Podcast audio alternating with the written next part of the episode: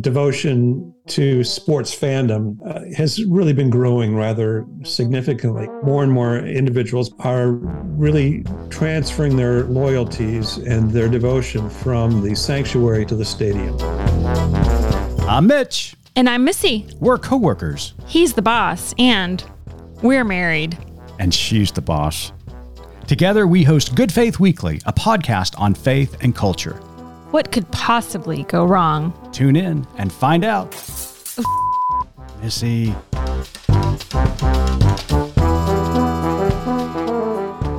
Welcome to Good Faith Weekly. On this episode, Missy and I are going to catch up, and I've got a little surprise at the beginning. And then later on, we're going to sit down with Dr. Randall Balmer, who is a professor at Dartmouth College in Hanover, New Hampshire. He's got a brand new book out entitled Passion Plays How Religion Shapes Sports in North America. It is a wonderful conversation that we have with him, so you want to stay tuned. And then after the interview, Missy and I are going to talk about the interview and have a little wisdom, hopefully, to share with you. So stay tuned. It's going to be a good pod.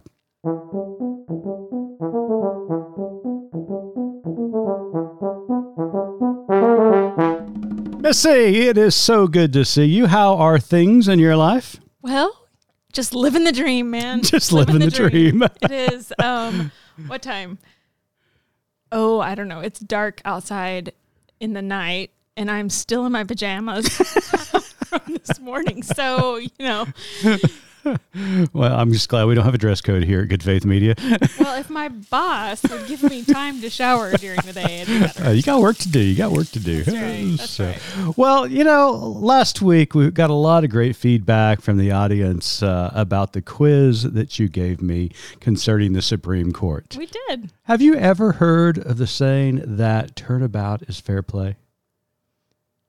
No. Or in this instance, a dish served is served. I Yeah, don't what, is, what is that saying there, Mitch? I just pulled a, a President Bush there. Fool me once, shame on you. Fool me twice, Shame on- shame on. Please clap, as his brother said. Please clap. please clap, please clap. no, I got a little quiz for you. We had uh, Randall Balmer on this week. Uh, had a great conversation with him about his new book, Passion Plays, uh, about sports and faith in North America. So um, I prepared a little quiz for you to begin this episode. It is entitled. Wait, wait, wait, wait. How many lifelines do I have? Oh, you're gonna make phone calls. I've got some phone a friends, Uh, right? oh, yeah, Right? yeah, sure, absolutely. Okay. Well, this quiz is entitled "Missy's Quiz Over Sports Balls" because Do you really want to go there with me on the public podcast? because that's what you say. I'm not a fan of sports balls. So, Well, uh, okay, so here's question number one: What sport is described as the beautiful game? I think it's hockey. Seriously, Soccer, soccer, soccer. Oh no, Oh my soccer. gosh. Soccer. Your son played this for Same years. concept, Soccer. yeah, same concept, different pitches. Okay.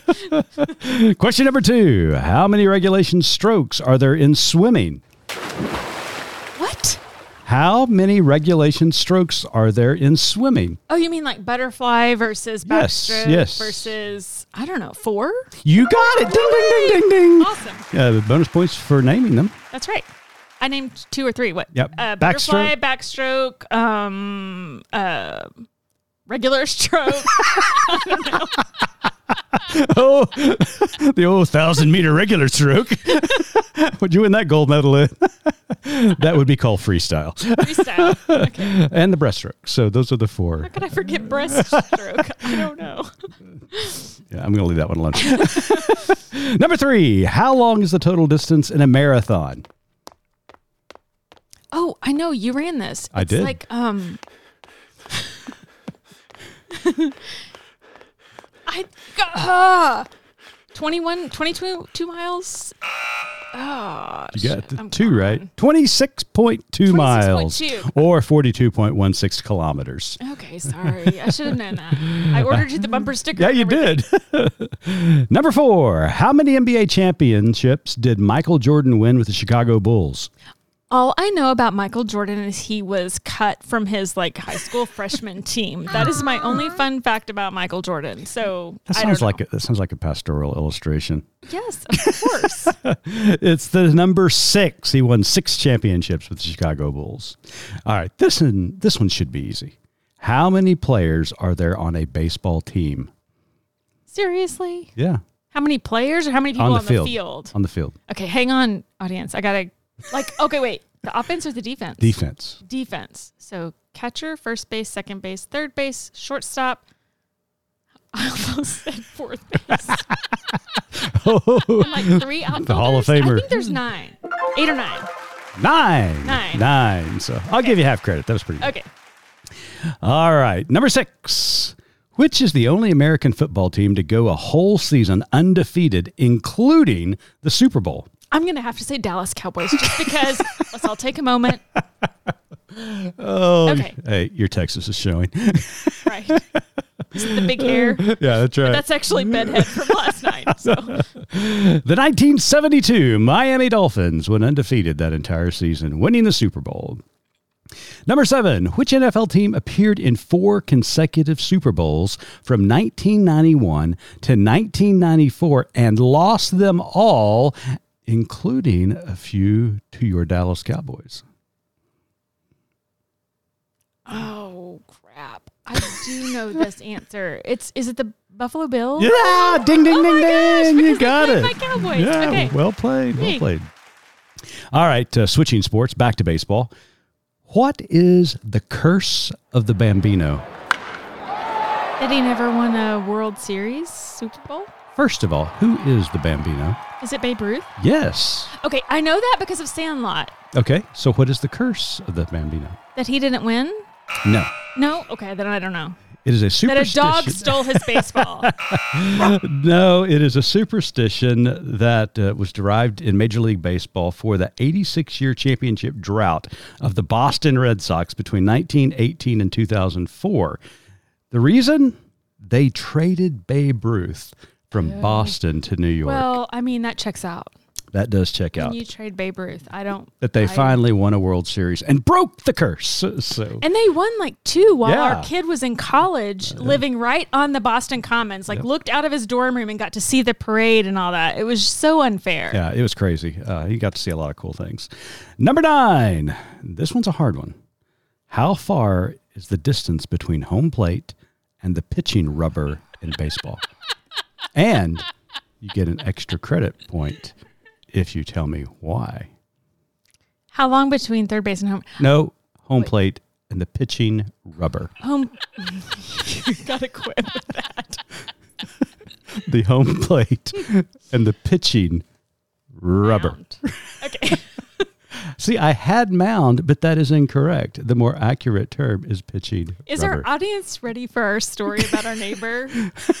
I don't know. That's a good one. Let's maybe save that for the end of the show. Okay. Okay. So what's you the got, distance? Audience, you have to stick around. If you stick around, you get a bonus story about rubbers. Uh, Okay. So how far is it from the pitching mound Mm-hmm. to home plate? I have no idea. it is 60.6 inches. And the reason it is 60.6 inches? No, it's not inches. Yes, it is. No, it's not inches. 60 point inches is like how tall I am. Ooh, Yes. Somebody has a. From home plate to the pitching mound? Oh, no. no. 60.6 feet. Sorry. I was 60 say. point, 60 feet, 6 inches is Okay, it is. okay. So, So- tell me why. Sorry about that. Um, the reason is when Abner Doubleday came up with the rules of baseball, he hand wrote the rules and gave them to his secretary. She had a hard time reading his handwriting Relatable. because he put down 60.0 and she mistook his point zero for a six. And so it's forever been 60 feet, six inches. That's funny. We had a similar uh, situation a couple weeks ago in New York when you thought you tipped um, the waiter six hundred dollars or whatever. Like, it's like, oh, hang on. folks, it pays to write neatly. Neatly. That's exactly right. All right. And here is the last question before we uh, pitch it to the interview. Who's your favorite second baseman to ever play the game of baseball? It must be you. Ah, Were you a second ding, ding, baseman? ding. well, our media producer Cliff Vaughn gave that question to me, and I told him Did she's not going to know. I mean, it was a it was a good stab in the dark, right? That was uh, well, because your jersey is retired at your high school. Oh, Should we tell the audience that? No, we don't need to talk Like about we that. have a framed jersey. You're forever memorialized at what was your high school? Uh, Union. Tulsa Union, yes. Tulsa Union High School. Yeah. Well, well, that was fun. That You- was I thought you did a pretty good job. Okay, but now I've got tired head. You got to give me a break. So All right. Well, let's uh, go talk to uh, Dr. Balmer, and then we'll be r- back right after the interview. sounds great. All right. Stay tuned. Hey, listeners, check us out online at goodfaithmedia.org and follow us on social at gfmedia.org. We'd love for you to subscribe, rate, and review the podcast. I'm new here and could really use the feedback, but only if it's glowing. Thanks for listening.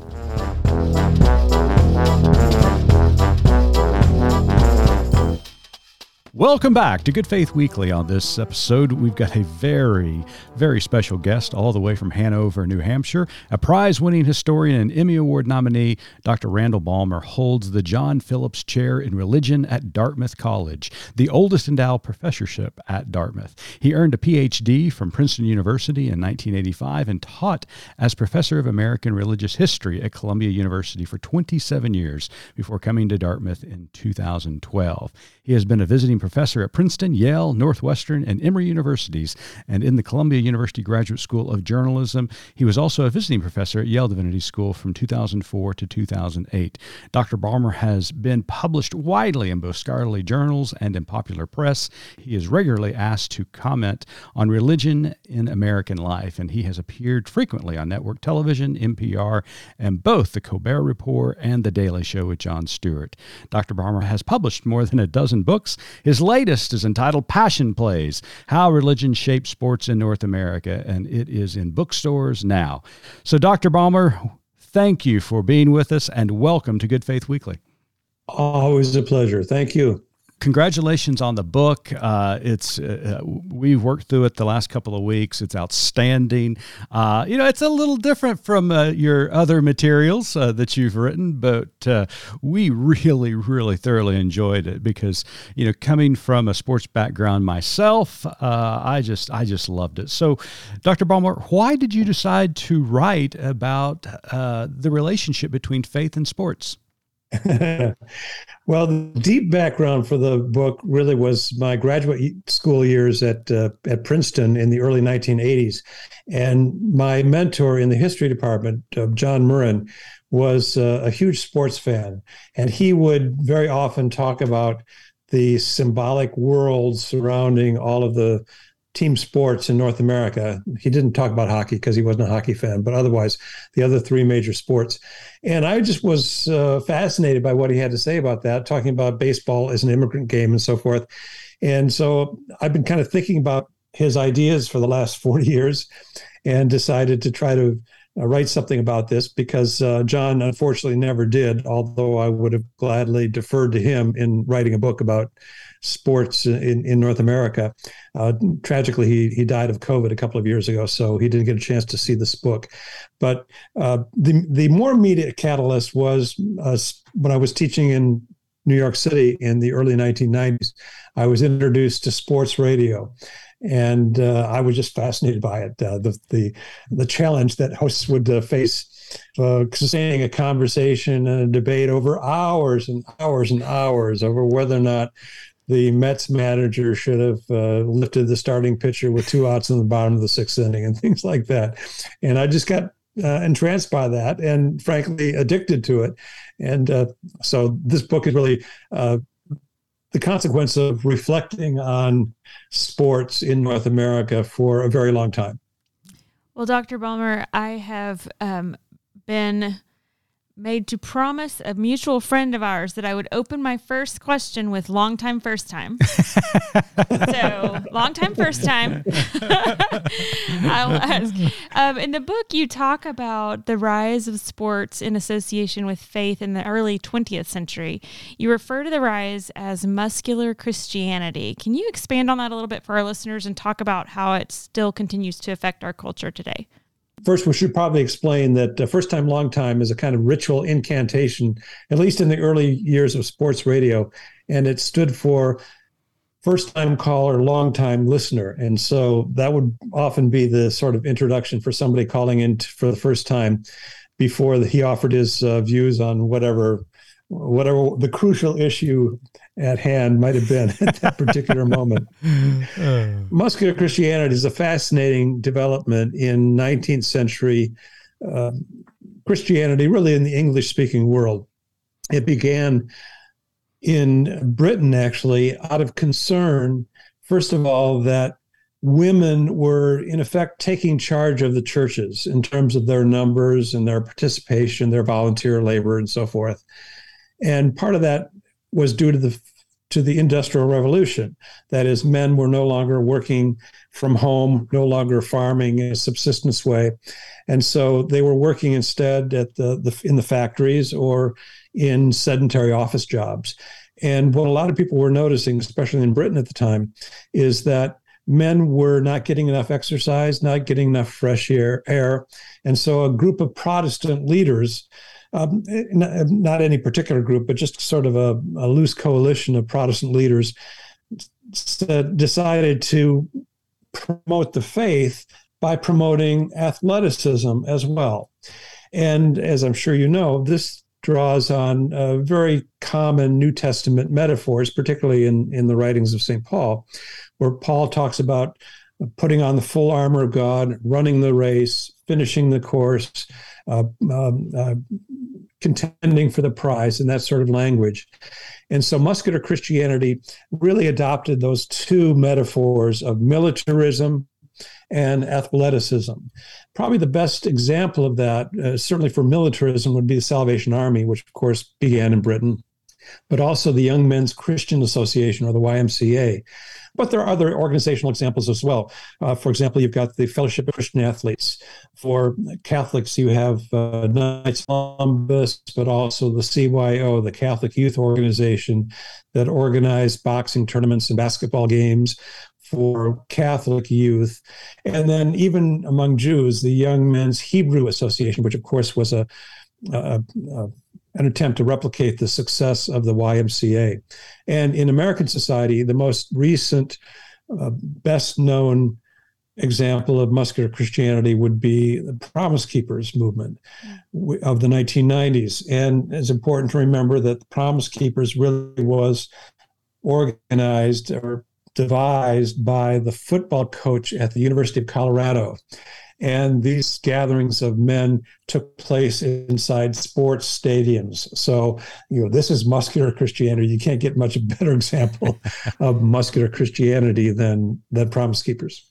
Yeah. You know, when we were reading or you know, when we were working through that portion of the book and uh, the definition of muscular Christianity and the examples that you just gave. I, you know, I'm a kid of the 80s and 90s, and I remember the Power Team. I don't know if you oh, recall. I've all about that.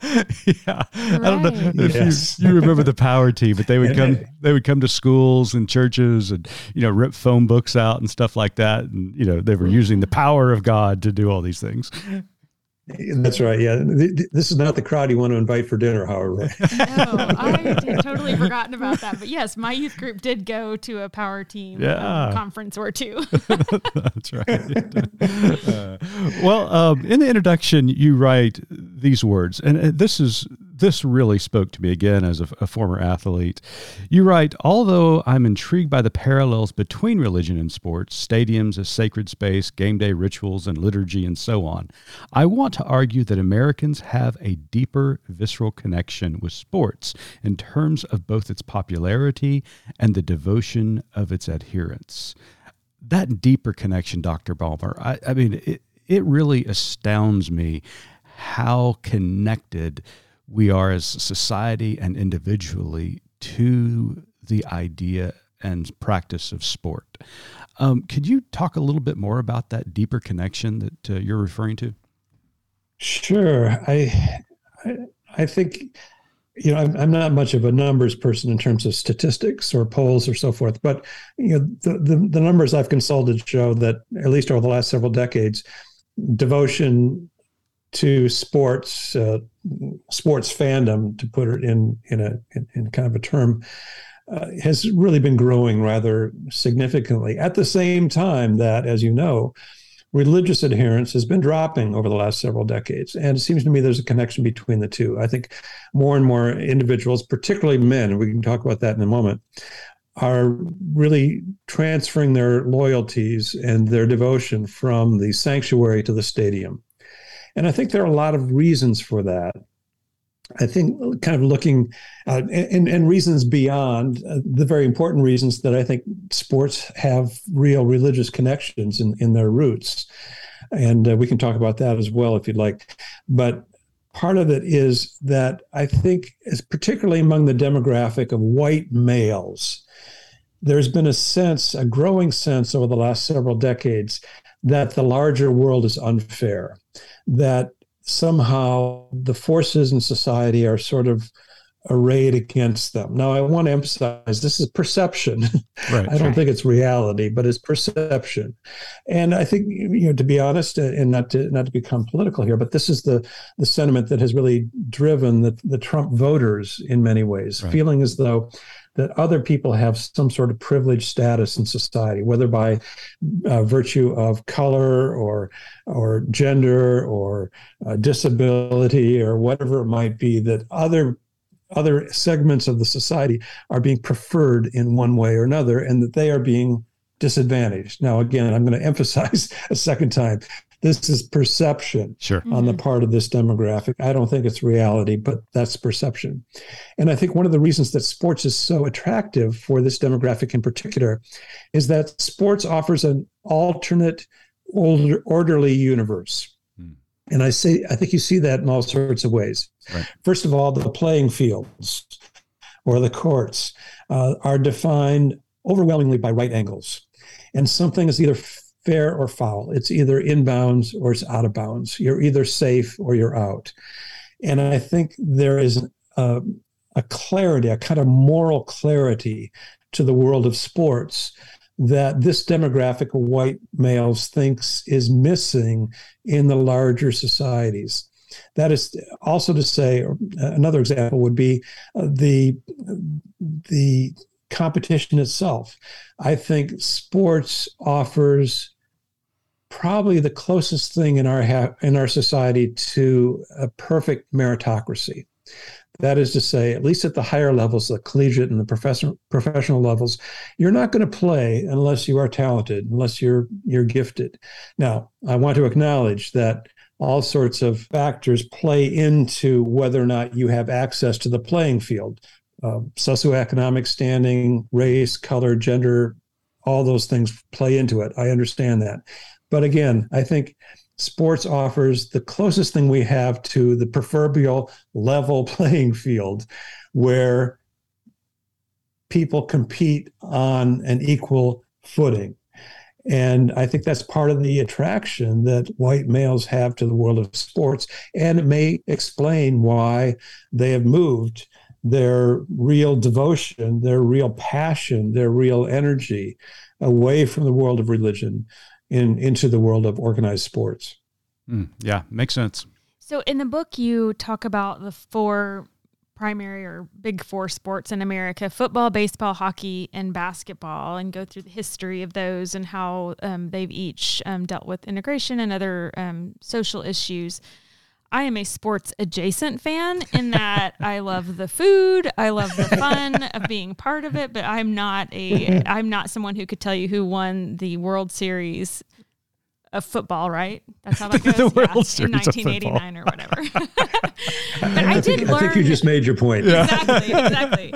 I learned so much and was um, really found the book fascinating, enjoyed it very much. Um, but what, as you were researching, as someone who who maybe was already a sports fan. Like, what was the most surprising discovery that you made during your research? Well, there are a lot of things. Uh, first of all, uh, as you know, I kind of uh, take on the mythology surrounding the origins of baseball, and right. that I think is fascinating in all sorts of ways. And I think it speaks to the power of myth. That is, we want to hold on to the so-called Cooperstown myth uh, because the real origins of baseball are uh, rather more prosaic than right. the Cooperstown myth. So I think that's one thing. But also for me, I think the the whole challenge of racial integration as it played out in different sports was fascinating for me to watch. And particularly in football, there's some very, very sad stories about football players who tried to integrate both college and professional professional football. Um, one example, for example, is um, uh, Greg Page, who arguably desegregated the Southeast Conference, the SEC conference in football, college football and uh, he was a recruit for the uh, University of Kentucky. He arrived on campus. Uh, one of the initial practices, his teammate, teammates piled on him. He was paralyzed, and he died tragically 38 days later. Uh, another instance is uh, Johnny Bright, who was a Heisman Trophy uh, favorite going into the 1951 uh, college football season, a quarterback for the Drake University Bulldogs out of uh, Des Moines, Iowa, African American, uh, an extraordinary athlete. He goes down and plays a game at uh, Oklahoma State. At that time, it was called Oklahoma A&M in Stillwater, Oklahoma, and uh, it's, it's very clear uh, you know, there's all sorts of evidence that the Oklahoma team, particularly a, a defensive lineman, uh, ganged up on him and broke his jaw, disqualified him from the game, and for that reason, he did not win the Heisman Trophy that that year. So there are all sorts of stories that uh, really were quite compelling, quite poignant about the challenge of integrating these various uh, leagues. On the other hand, I think there are some uh, remarkable stories that are rather more positive. Uh, Jackie Robinson, of course, broke the color barrier in Major League Baseball on April on April 15th, 1947. Far too late. It should have happened decades earlier. Mm-hmm. But nevertheless, that was a sort of harbinger for social change in the larger society. Uh, more than a year later, Harry Truman by executive order, desegregated the U.S. Armed Forces. So here's an example where football sports provides a sort of uh, vanguard for social change in the larger society. So those were some of the things that uh, struck me as I was writing the book. Mm. And speaking of social change, because this is, I mean, it's so germane for us today, but throughout history, there has been this relationship, and you pointed out uh, just so well in the book this relationship of uh, sports paralleling what's going on in society, and at times athletes uh, and organizations. Uh, standing up and ma- making a stance uh, on a particular issue. You know, we've seen it uh, in the 70s in the Olympics uh, with uh, looking, addressing race. We've seen it multiple times. More recently, with Colin Kaepernick taking a knee during the national anthem. Um, you know, and with Black Lives Matter movement uh, over the last couple of years, and even more recently, uh, the the women's national soccer team uh, fighting for equal pay, uh, and it was it's it's just it's a really amazing parallel to me. So, what do you think? I mean, do you think these athletes understand or are starting to understand the power that they wield in society and the influence they can have uh, to incorporate social change? I think they are, and Colin Kaepernick, of course, is a is a wonderful example of that. Uh, although it's a sad case too, because uh, he has not played since 2017. Right. Even though, if you look uh, and I'm, you know, I'm not a huge football. Well, I am a football fan. I'm not, you know, one of these passionate or diehard fans. But if you look through the rosters of the NFL and look at backup quarterbacks and compare them to Colin Kaepernick, uh, he he he comes he comes out pretty well, and uh, he should be having a job. He should have a place to play in the NFL. It seems to me, but you know, that's that's uh, uh, that's another matter in many ways. But yes, I think athletes are beginning to understand their place as a sort of engine for social change. Uh, people like uh, LeBron James, uh, certainly, as you mentioned, the uh, women's soccer team, the women's uh, basketball team, the WNBA team, the Atlanta Dream. last year, standing up for civil rights in in at a time in a, in, in a way that really could have uh, been very costly to them in many ways. Uh, one of the things that was striking to me in the course of writing the book, and in many ways this is an answer to the previous question as well, was the ways in which social change now, I think, comes from the world of sports, sadly, more than from the realm of religion. Mm. In terms of a sort of prophetic voice, we used to look to such people as Walter Rauschenbusch, for example, associated with the social gospel movement, Abraham Joshua Heschel within Judaism, uh, Thomas Merton, Dorothy Day, Martin Luther King Jr., uh, Reinhold Niebuhr. These used to be the voices of prophecy in our society, by which I mean calling us to social justice uh, as as a as a society, and those voices, I think, have religious voices have been muted in recent years. I think there's all sorts of reasons we can talk about why that is the case. But more and more, I think we're looking to athletes mm-hmm. as people who are speaking up for issues of social justice. Again, Colin Kaepernick uh, is good example. Uh, some of these other examples we mentioned as well. And I think that says something rather sad, frankly, about the state of religion mm-hmm. in our society today. But given the popularity of athletics as opposed to religion, maybe it's not all that surprising. It's funny. We just had the same conversation before we began recording with you. Mitch and I did about what you're talking about the athletes are able to stand up and speak and you know they've been given this this platform. And i think it's it's very brave. Like and, and you mentioned the case with colin kaepernick um, what he ended up giving up. Um, i just think it's a sad statement on our churches and and, and on our um, clergy that that you know we clearly are not t- talking about the right things and so people are and what's even more disturbing about it missy and dr balmer is that a lot of times when these athletes speak up on a social issue such as uh, black lives matter or lgbtq rights a lot of times the church is one of the first ones to condemn them.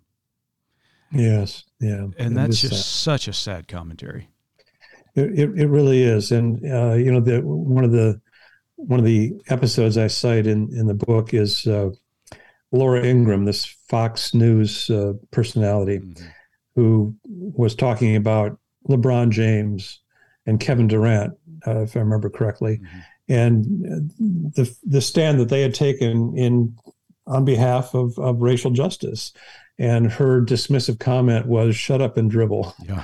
And I, I think this happens all too frequently, frankly, as you pointed out with religious leaders as well, dismissing athletes as, as not being qualified to speak about moral um, concerns. And uh, you also have within the world of sports and sports fandom this odd situation where an overwhelmingly white audience is cheering for athletes of color. Mm-hmm. And yet if those athletes try to step out of that category, that is uh, figuratively as well as literally step off of the field, then all of a sudden, you know, they are pilloried as uh, being inappropriate or they need to stay in their lane and that sort of thing. Mm-hmm. And I think that's that's really uh, one of the great kind of cruel paradoxes about uh, sports fandom to, today is that uh, if athletes try to speak on larger matters, they tend to be dismissed as as, as being unqualified. You know, the shut up and dribble comment I think is pretty telling. Yeah. It was very cringy as I and I listened to the book. Um, and and when you quoted those words, it just made me wince. It's just kind of gross. yeah, indeed. So, uh, well, we've got yeah. a couple more questions for you. Uh, I've got one that's actually off script, and then I'm going to uh, pitch it to Missy for our final question that we ask every guest. But as we were talking about masculine Christianity and and the influence that sports has, in your research on the book, did you did you find any studies on the kind of the militarization of sports recently because it seems as though, especially professional sports, um, has really been pushing uh, armed forces, uh, even changing their uniforms at times uh, to, to have camouflage. Mm-hmm. Um, do you see some problems with that, or you okay with it? Well, I, you know, I, am I'm, I'm not a huge fan of militarism yeah. in society, although I certainly acknowledge the necessity sure. for uh, for defense and so forth. I understand that, but yeah, th- uh, there is kind of a a cult of mil- militarism in our society that I think is is uh, goes back a long way, and it's I think in many ways regionally specific, mm-hmm. particularly the South. One of the reasons that football, which let's understand is a military game because it has to do with the conquest and the defense of territory. One of the reasons that football is so popular in the South, I think, is because military culture in many ways defines the South. Now, football is popular elsewhere, and I understand that, and I want to acknowledge that. And I think the the military overtones to football and particularly the violence that is associated with football is a big part of its appeal. And i think that's uh, that's unfortunate in many ways. But you think about football and the connections with militarism even the names of some of the stadiums out in los angeles the los angeles coliseum. Mm-hmm. now they don't professional football doesn't isn't played there any longer but it was for a long time. Uh, and that of course invokes uh, the ancient gladiatorial struggles of ancient rome. War memorial uh, stadium in Little Rock, Arkansas, or Buffalo, New York, Soldier Field in Chicago. yeah. Uh, you have uh, uh, memorial stadiums everywhere, right. Uh, and most of them are have a reference to uh, military combat or veterans in, in one way or another. And as you pointed out, uh, the use of camouflage uniforms or caps or or um, other sorts of accessories, and even you know the the national anthem mm-hmm. and the uh, uh, the military jets screaming past after the national anthem right. uh, for special games and things like that. Uh, it's all very much militarism. In college football, the halftime the the uh, marching band is a, an echo of military bands. Yeah. Well, Dr. Balmer, it has been a pleasure. It always is great to talk to you. I always learn something. The new book, Passion Plays How Religion Shaped Sports in North America, is in bookstores now. So as soon as you hit pause on this uh, podcast and episode, make sure you go buy Dr. Balmer's book. But Dr. Balmer, before we let you go, we've got one question that Missy asked all of our, de- our all of our guests. So I'm going to hand it over to her. Dr. Balmer, thank you so much for speaking with us today. I very much enjoyed the book. Um, but as you know, our tagline at Good Faith Media is There's More to Tell. In light of your work and our conversation today, what is your more to tell? Well, thanks, Missy, and Mitch as well for this interview. I appreciate the, the chance to have a conversation. It's always a pleasure. Uh, more to tell. I think if I had to offer uh, a, a, a crumb of wisdom. that crumb of wisdom would be keep the faith. I think there's a lot of reasons to be discouraged today, especially for people of faith. Uh, if you look at uh, what we've been, just been talking about, uh, religious adherence in, in our society is certainly going down. And there's reasons to be discouraged. Uh, other developments in the society don't look a whole lot more promising. But I think it's important to keep the faith one of the things that is striking to me, I was asked a few years ago to do a, um, an essay on the theological virtue of hope. And it struck me that of the three theological virtues, faith, hope, and love, which of course are at the end of 1 Corinthians 13, the virtue of hope is the one we speak about probably less frequently than the others. We talk about a lot about love, uh, particularly in you know connection with with weddings and that sort of thing. And we talk about faith a good bit, but hope is the one virtue it appears it seems to me that is almost entirely volitional. That is, we choose to be hopeful. We can choose to be hopeful, and I think in an era when hope is in short supply it's important to be hopeful. I often say that anyone who is a parent does not have the luxury of despair. So I think hope is essential. And that is one way that we keep the faith. Keep the faith. I love it. Uh, Thank you so much for being with us today, Dr. Balmer. My pleasure. and we'll be right back.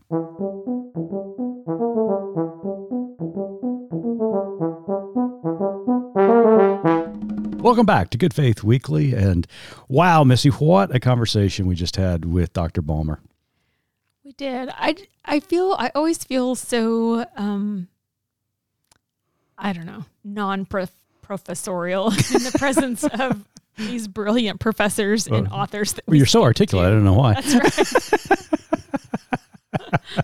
it was wonderful. He was wonderful. You know, the book, you and I both uh, read the book. Uh, you listened to it. Uh, I, I read through it. And uh, when he starts talking about sports, especially the stadiums and the field as being sacred place, man, I could relate to that because, you know, yes, it is a kind of a horrible thing that we're seeing sports stadiums really kind of replace church.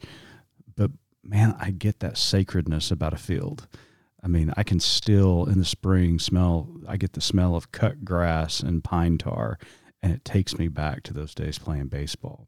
Mm-hmm. And, you know, just being there with your teammates and your fans and even, you know, the other team, there was just a lot of, he, he called it liturgy, and there just was. I mean, there was sayings and inside information and, you know, this the, just a beautiful experience. So I really, I, I really uh, appreciated that description of that sacred space.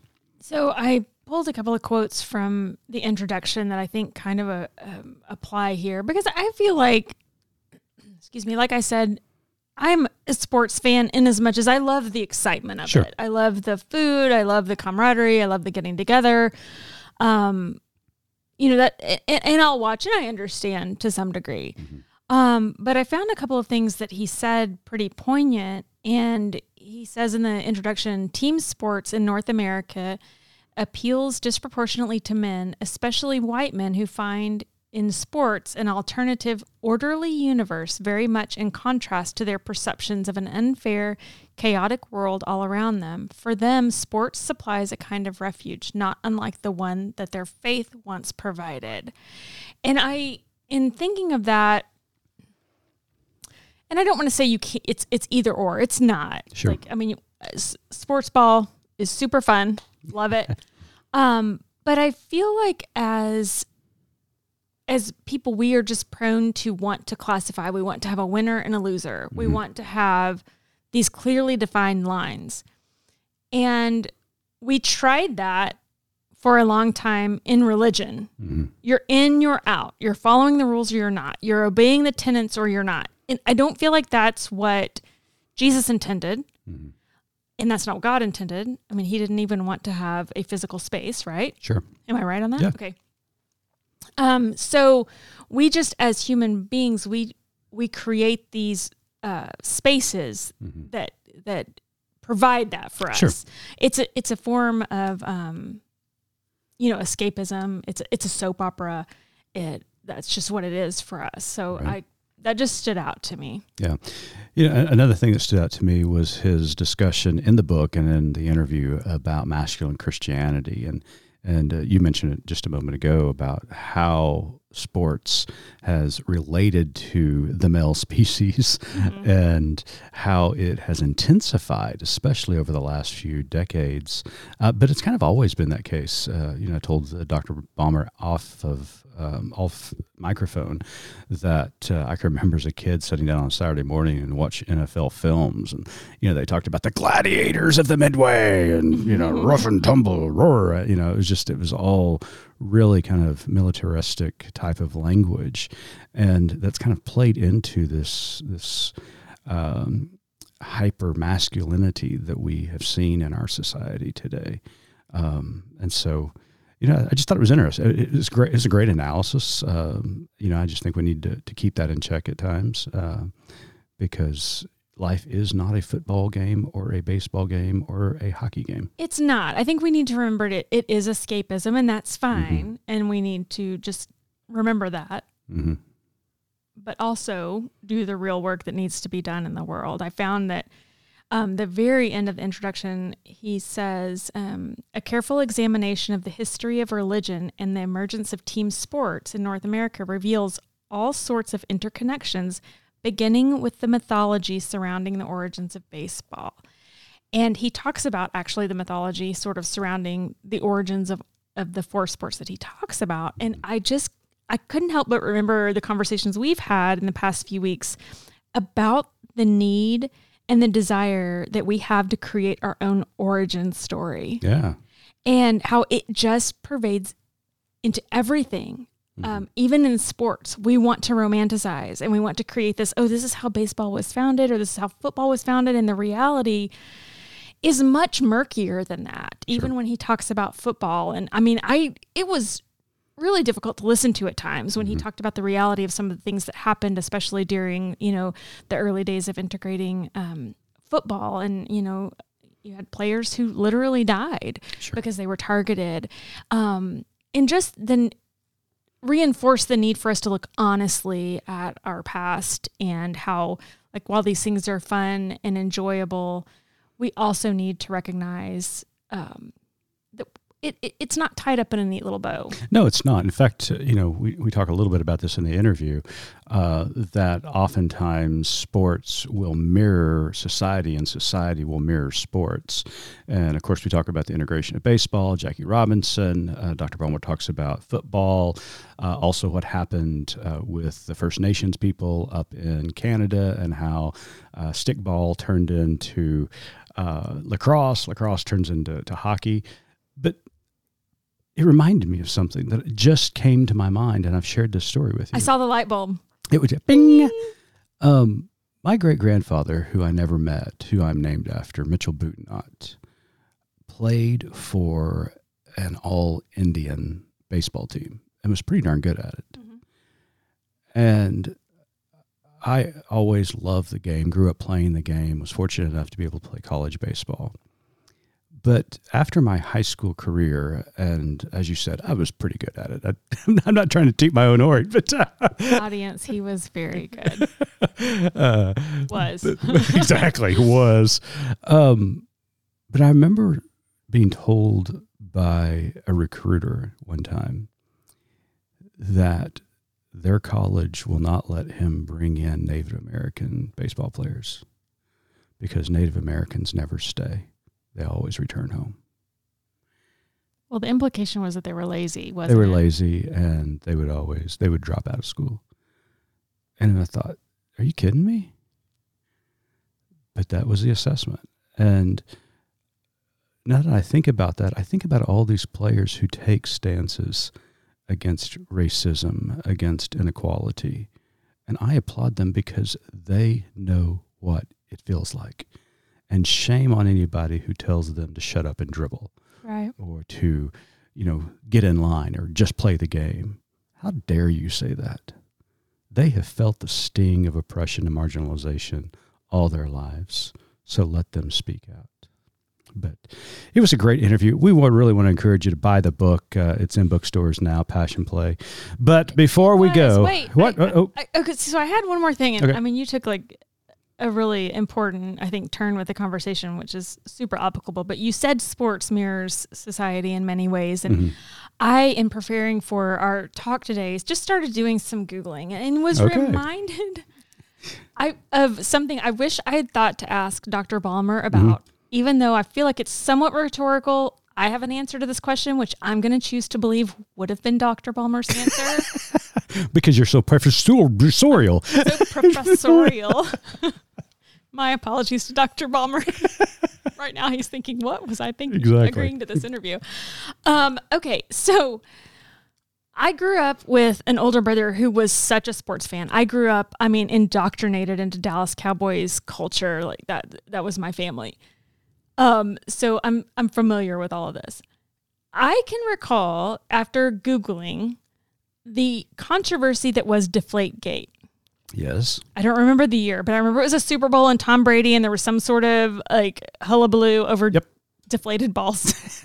yes, they were quite deflated, just slightly. In any case, so I went down a rabbit hole and started reading about the science mm-hmm. of the PSI and the football, mm-hmm. and I it reminded me of the science that goes into sports. Yeah, it's crazy. And also, even knowing from our experience with our son who played competitive soccer all the way through high school and knowing what, even just from his perspective, like when a new material of cleats came out or a, a ball or whatever it was, like you rush to get this because there had been studies and they had, they had, um, looked at this fabric of the Under Armour or whatever it was. Under Armour did not sponsor us.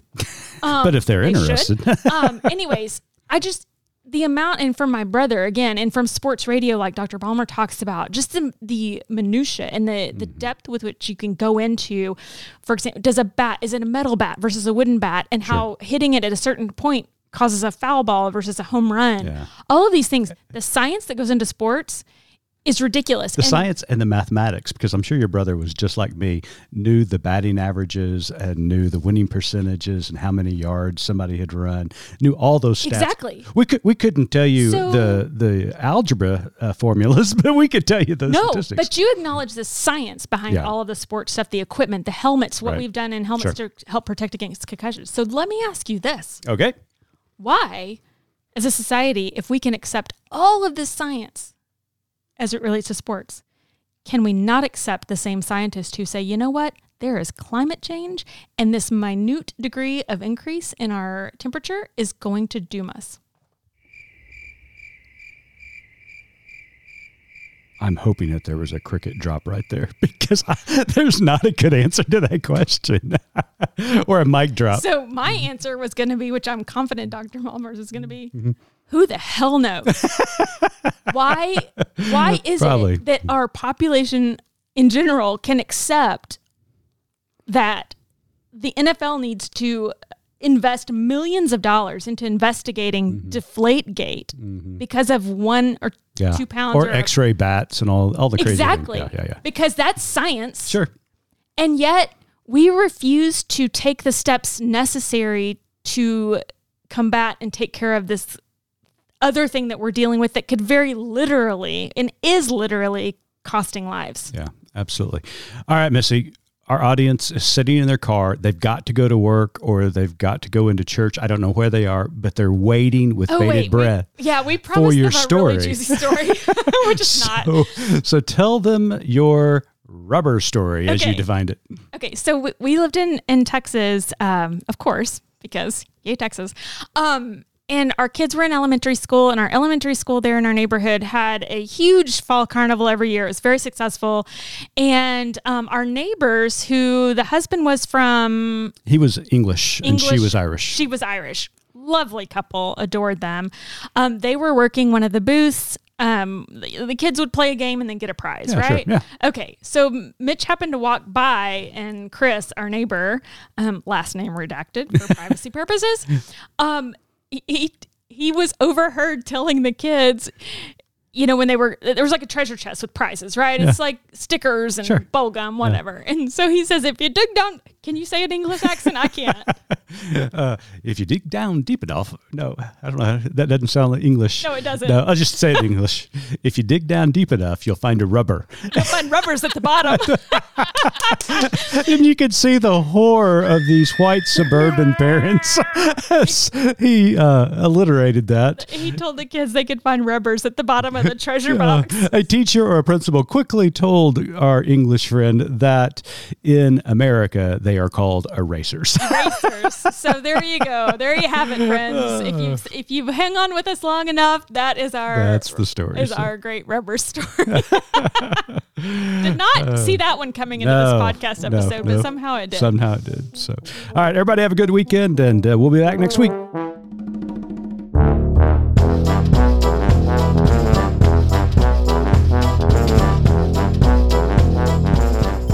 You've been listening to Good Faith Weekly, hosted by Mitch and Missy Randall. This weekly podcast from Good Faith Media discusses matters of faith and culture. Subscribe wherever you get your podcast and give us a like and a glowing review.